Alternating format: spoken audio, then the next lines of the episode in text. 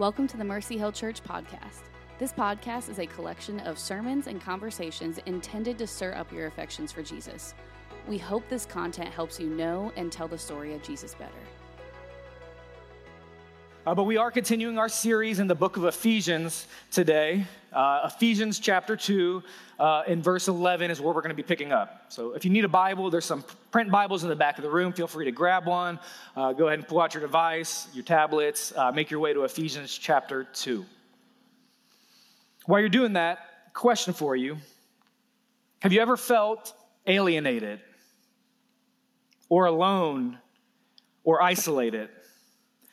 Left on the outside, looking in, not feeling a sense of belonging to the group that you're supposed you think you should be a part of.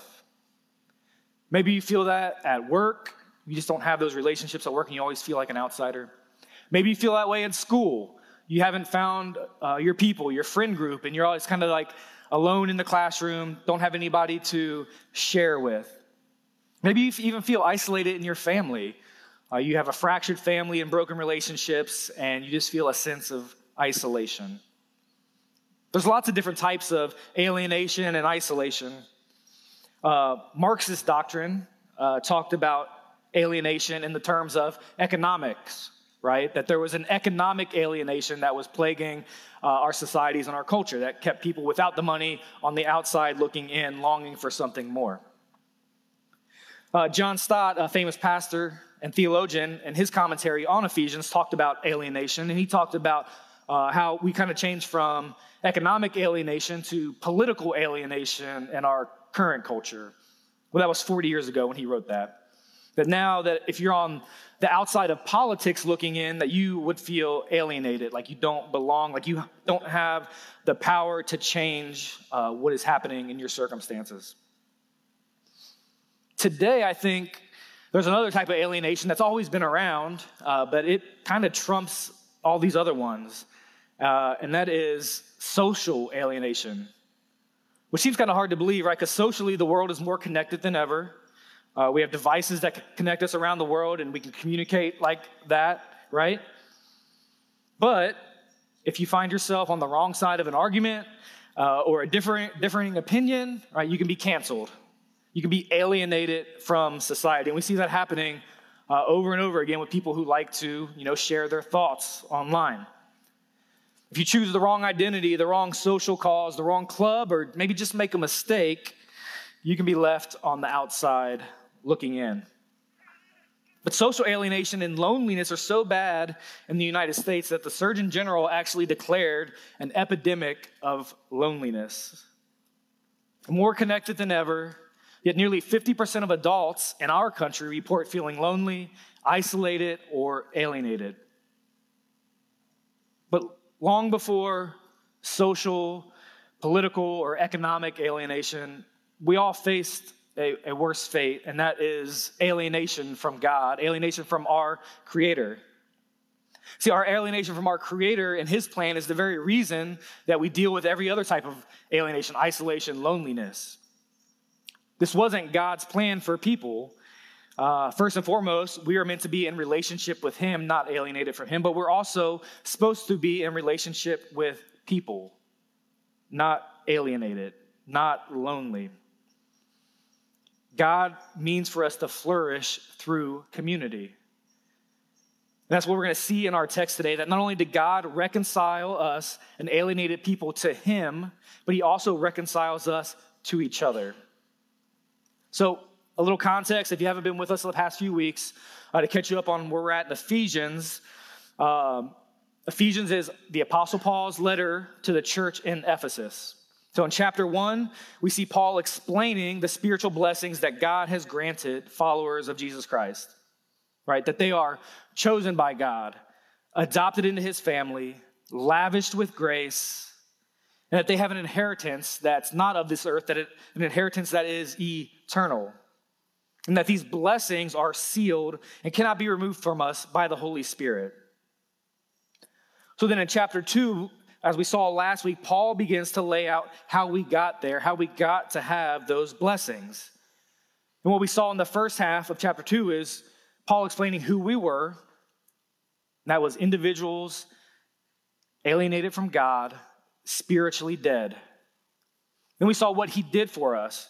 No, it's through his great love for us, he sent Jesus to reconcile us. And then we saw at the end of the verses last week, we saw who we are now, that is a people saved by grace, created for good works, which God prepared for us. Which then brings us to verse 11 today, where we see a lot of parallels uh, between verses 1 and 10.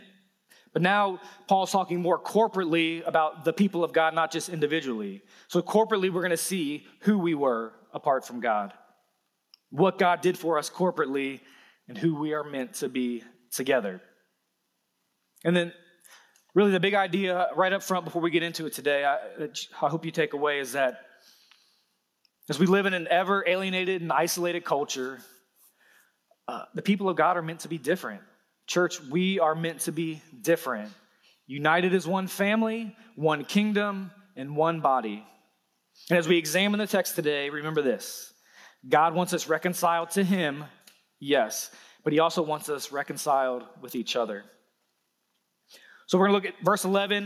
We're going to see who we were corporately uh, before Christ. So, Ephesians chapter 2, verse 11, Paul writes, Therefore, remember that formerly you, the Gentiles in the flesh, who are called uncircumcision by the so called circumcision, which is performed in the flesh by human hands, remember that you were at that time separated from Christ, excluded from the commonwealth of Israel, and strangers to the covenants of promise, having no hope and without God in the world.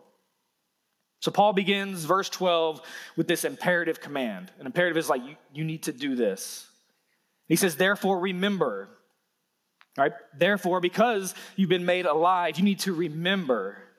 Remember who you were when you were dead.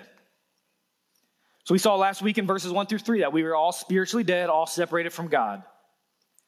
So now Paul is reminding us that the church, not only were we spiritually an outsider, but also socially and relationally, we were outsiders as well. Particularly those who were Gentiles. Right? And Gentiles just means, right, at the time, non-Israelite, not part of the kingdom, uh, uh, other nations or other people groups. he says, Remember that you were mocked and called the uncircumcision by those who thought circumcision granted them righteousness. They thought that the deed of the flesh granted them righteousness with God. But he goes on to list out five other things that we should remember. And it starts off with remember that you were separated from Christ, right? We were spiritually dead. Remember that you are excluded from Israel. So, for Gentiles, no matter what your position in society, even if you lived in the heart of Jerusalem and lived out a Jewish faith, if you were a Gentile, you were still an outsider. You were still alienated. Remember that you were strangers to the covenants of promise, the promises that God made to Abraham, Isaac, and David for the nation of Israel weren't meant for you. And remember that you had no hope and you had no God. The best that the Gentiles had before Christ was false idols that offered no hope. Remember, you were dead in your trespasses and sins with no God, no hope, and no community. Now, the Israelites were also spiritually dead, right? But they still had hope, right? They had hope in the Messiah, they had hope in the promises of God made to the people of God, and the Gentiles did not. And we too are Gentiles, and that's where we found ourselves. So, I don't know if you're aware of this, but uh, 2026 is going to be a big year for the United States. Uh, anybody know? World Cup? Uh, 250 years. 250 year birthday. United States will turn 250 years old in 2026 uh, which seems when you're 40, well, that seems a little like that seems old, seems kind of crazy, right? But when we compare it to some of the other superpowers in the world, other countries in the world, uh, we're pretty young, right? We're kind of like a teenager. Um, you got nations like uh, China, Japan, England, France, and even Israel themselves, who have been around for thousands, if not longer, some 3,000 years in one shape or another. But one of the benefits of being such a young nation, I think, is that we can look back with relative clarity on our history and learn from it, right? We can look back and see the struggles of the, colon- the early colonies and what they had to deal with. We can see that they had to rise up against a tyrannical government that wanted to tax its people to death, and we can learn all about it in Hamilton.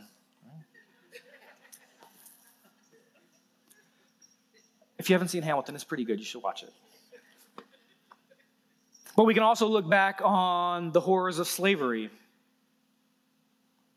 and how it divided our country and led to a war and drove division between brothers and families and citizens, and we can learn from it. We can learn from how we healed from that. We can look back and see and remember the globalization of America, our politics, and our values, and how we became a major player on the world stage.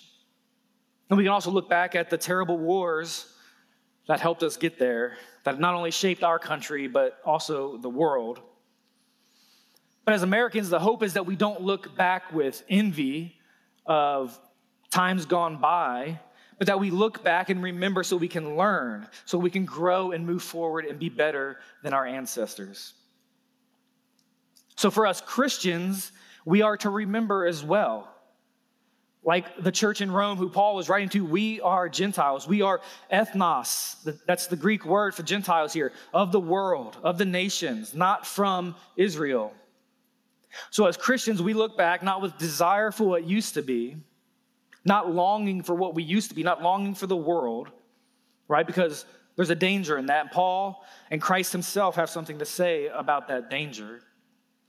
Paul says in Philippians 3 that he forgets what lies behind and strives for what lies ahead. And then Jesus in the Gospel of Luke tells a man that's wanting to follow him no one who puts his hand to the plow and looks back is fit for the kingdom. So there's some confusion there. Like we're supposed to remember, but we're not supposed to look back. Paul says to remember, but he says he forgets. So what, what is he telling us to remember?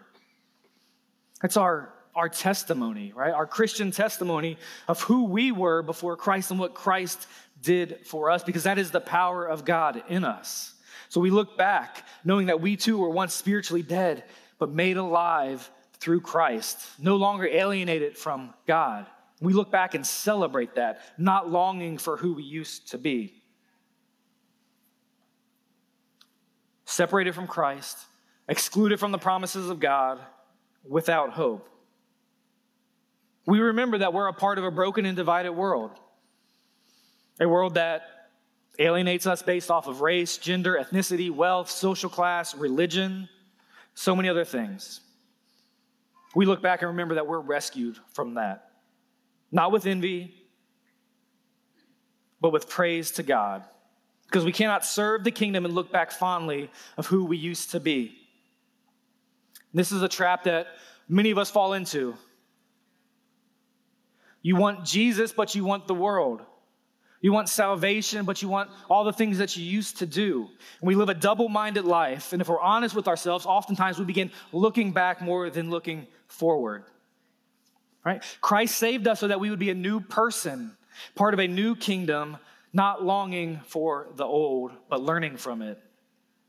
So we look back to remember, but your focus should be forward, striving to be a citizen of his kingdom. And that's hard sometimes. It's hard because we want to look back and remember who we were and what the world offers. But there's good news because we can focus on what Christ did for us. So as we pick up in verse 13, we can see that. But now in Christ Jesus, you who are formerly far off have been brought near by the blood of Christ. For he himself is our peace who made both groups into one and broke down the barrier of the dividing wall by abolishing in his flesh the enmity, which is the law of commandments contained in ordinances, so that in himself he might make the two into one new man, thus establishing peace. Verse 16. And might reconcile them both in one body to God through the cross, by having put to death the enmity. And he came and preached peace to you who are far away and peace to those who were near. For through him we both have our access in one spirit to the Father. So, verse 13 begins very similar to what we saw last week in verse 4.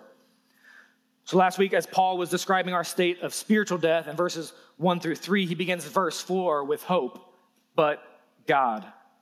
But God. We are dead, but God. So now, verse 13 says, but now in Christ. So we were alienated, but now in Christ, that is no longer the case.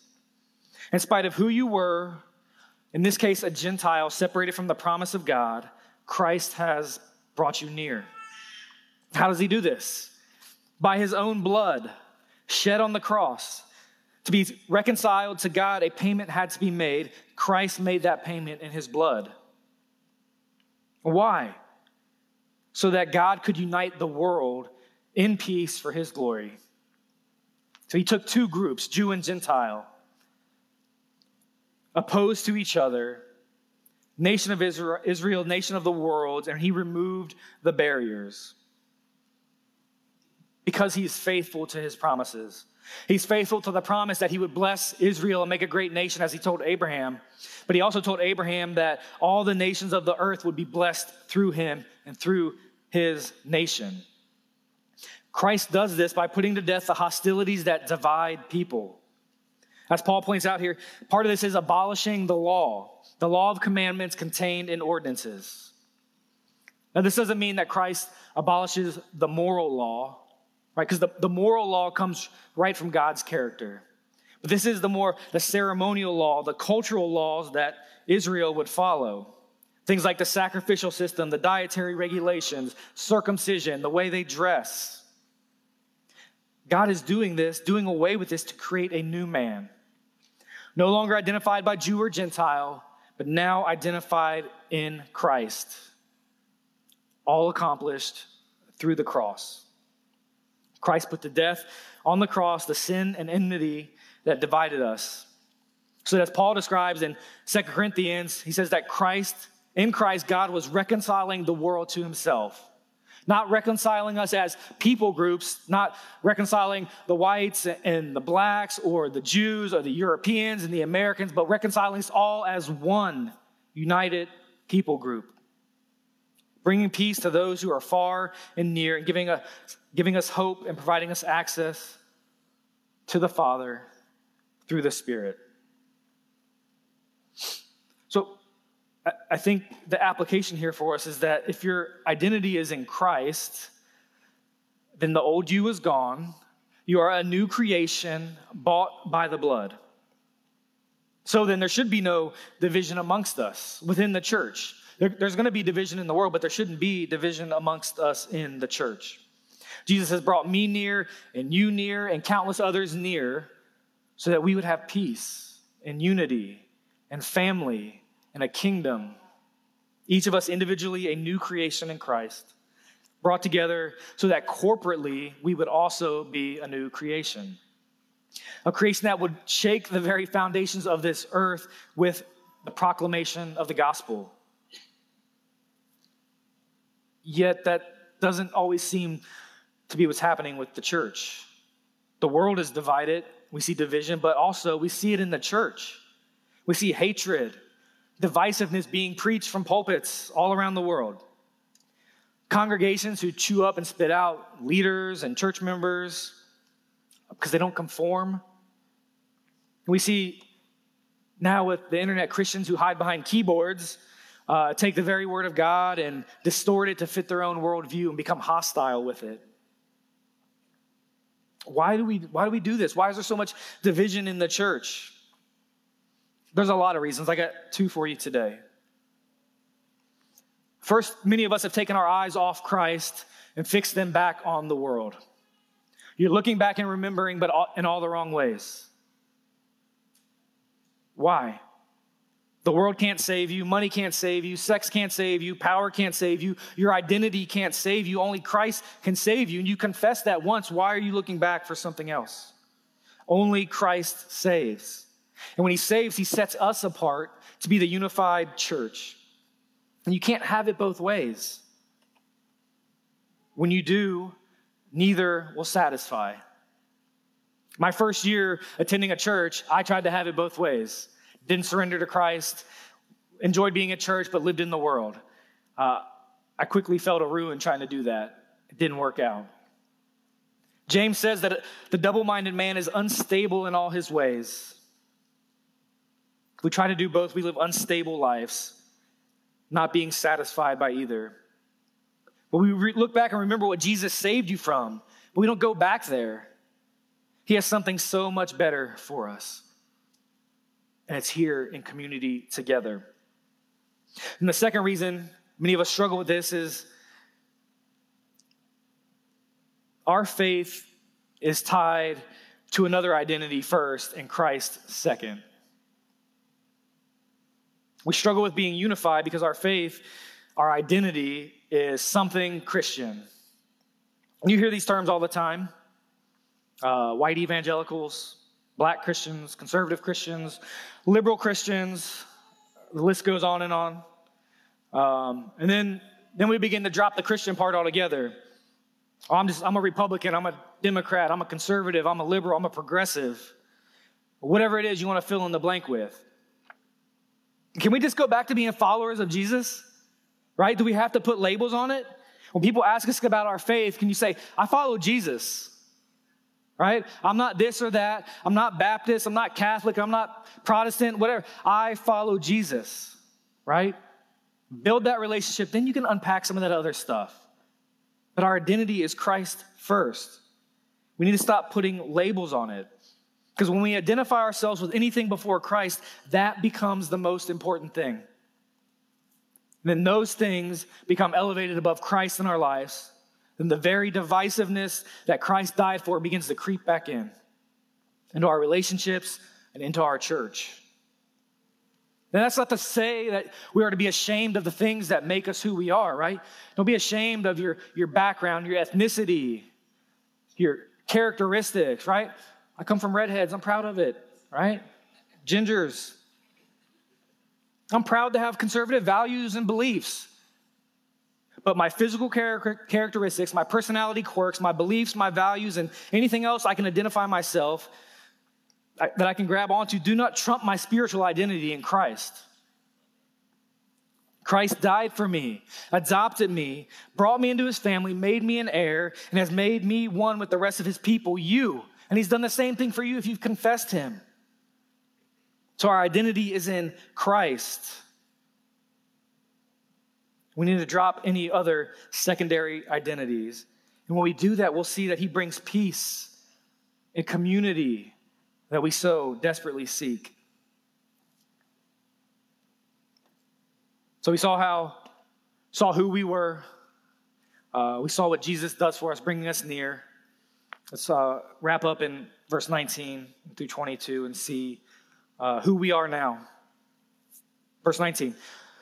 So then you are no longer strangers and aliens, but you are fellow citizens with the saints and of God's household, having been built on the foundation of the apostles and of the prophets, Christ Jesus himself being the cornerstone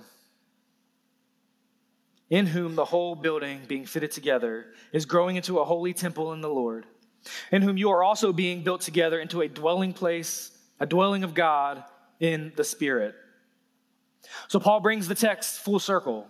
So we began in verse 11 and 12 as strangers, as alienated people, excluded from, the excluded from citizenship, without hope, without God. But because Christ brought us near, we are no longer strangers, no longer alienated, and have been made citizens of his kingdom and brought into his family with the hope of a great inheritance. And here's the really cool thing about being a citizen in the kingdom of God uh, the kingdom is already built, it's already established. You know, we can live here in the 21st century and look back thousands of years into history. Uh, we can look back on American history, but we can look back on world history too. Uh, we can observe the, observe the ruins uh, and remains of great empires and kingdoms around the world. Uh, we can look back at Egypt and see these pyramids and structures that they built, these amazing feats of engineering, and we can marvel at them. Pyramids that are still standing today because of the foundation that they were laid on. Uh, but here's the thing about uh, Egypt I'm kind of glad I wasn't alive when they were doing that kind of stuff. Uh, there was like hundreds of years of slave labor, uh, people, you know, thousands of people dying to build those things, uh, just to lay those foundations for those empires. And as amazing as those foundations are, and some of them are still standing, eventually they're going to crumble as well. And those empires have already crumbled. Our kingdom has already been built and it's everlasting. And it wasn't built by slave labor, but by the king himself. Laid on a foundation of the apostles and prophets, men who proclaimed the good news of the kingdom, with the cornerstone of the foundation, the thing that holds it all together being Jesus Christ. It is Christ who has made us alive, saved us so that we would then become part of this kingdom. As it says in verse 21, fitting us together and growing us into a holy temple. Holy meaning set apart, and temple meaning dwelling place for God. So we would be set apart from the world, and then together that we would be a dwelling place for God. God dwells in us individually, but the power of God and His Spirit will be magnified through us corporately. We often under, underestimate the power of God inside of us, mostly because we rely on our own power and understanding. But we definitely rep- un- underestimate the corporate power of God when we are together. As individuals, God can do amazing things in us through His power and through His Spirit. But God's plan for the world is you. It is the church. It is gospel community proclaiming the good news of Jesus. So we don't have to be stuck in a culture that alienates and isolates based off of what you can do or what you can bring to the table. The people of God are different. We are meant to be different one body, brought near by Christ, so that the power of God might be displayed through us for his glory. Let me wrap up uh, Ephesians 2 for us. Uh, this, is, this is my favorite chapter, uh, one of my favorite chapters in all, all of Scripture. Um, in fact, 2017, the first time I ever got on stage and, and preached to a church on a Sunday evening, uh, scared as all get out, but I, pre- I preach from Ephesians chapter 2, so it has a special place in my heart. Uh, but Paul does such a fantastic job of illustrating for us, really twice, of who we were, what God did, and who we are. So I can clearly look back and see how God made me alive through Christ, and I hope you can too. But I can also look back and see how I longed for belonging, how I would bounce from group to group, culture to culture, job to job, trying to find a sense of belonging, trying to shed that feeling of alienation. If you're a high schooler in the room, if you're a young adult, I'm sure you can relate to that. Trying to figure out where you belong. And it wasn't all bad, right? made some friends along the way, participated in some cool groups, but it never satisfied. It never filled the God sized hole in my heart. So, coming to God, salvation changed my eternity. But finding the family of God, finding the church, finding community changed my everyday. Now, some of my, my best friends, some of the most fond memories I have, uh, are of doing ministry with people like you.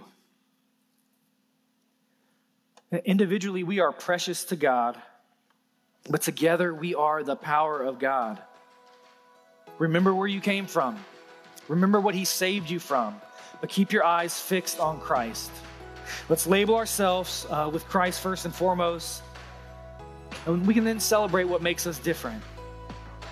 Let's embrace gospel community so that we can experience the corporate power of God. And then may we always proclaim together that Jesus is Lord.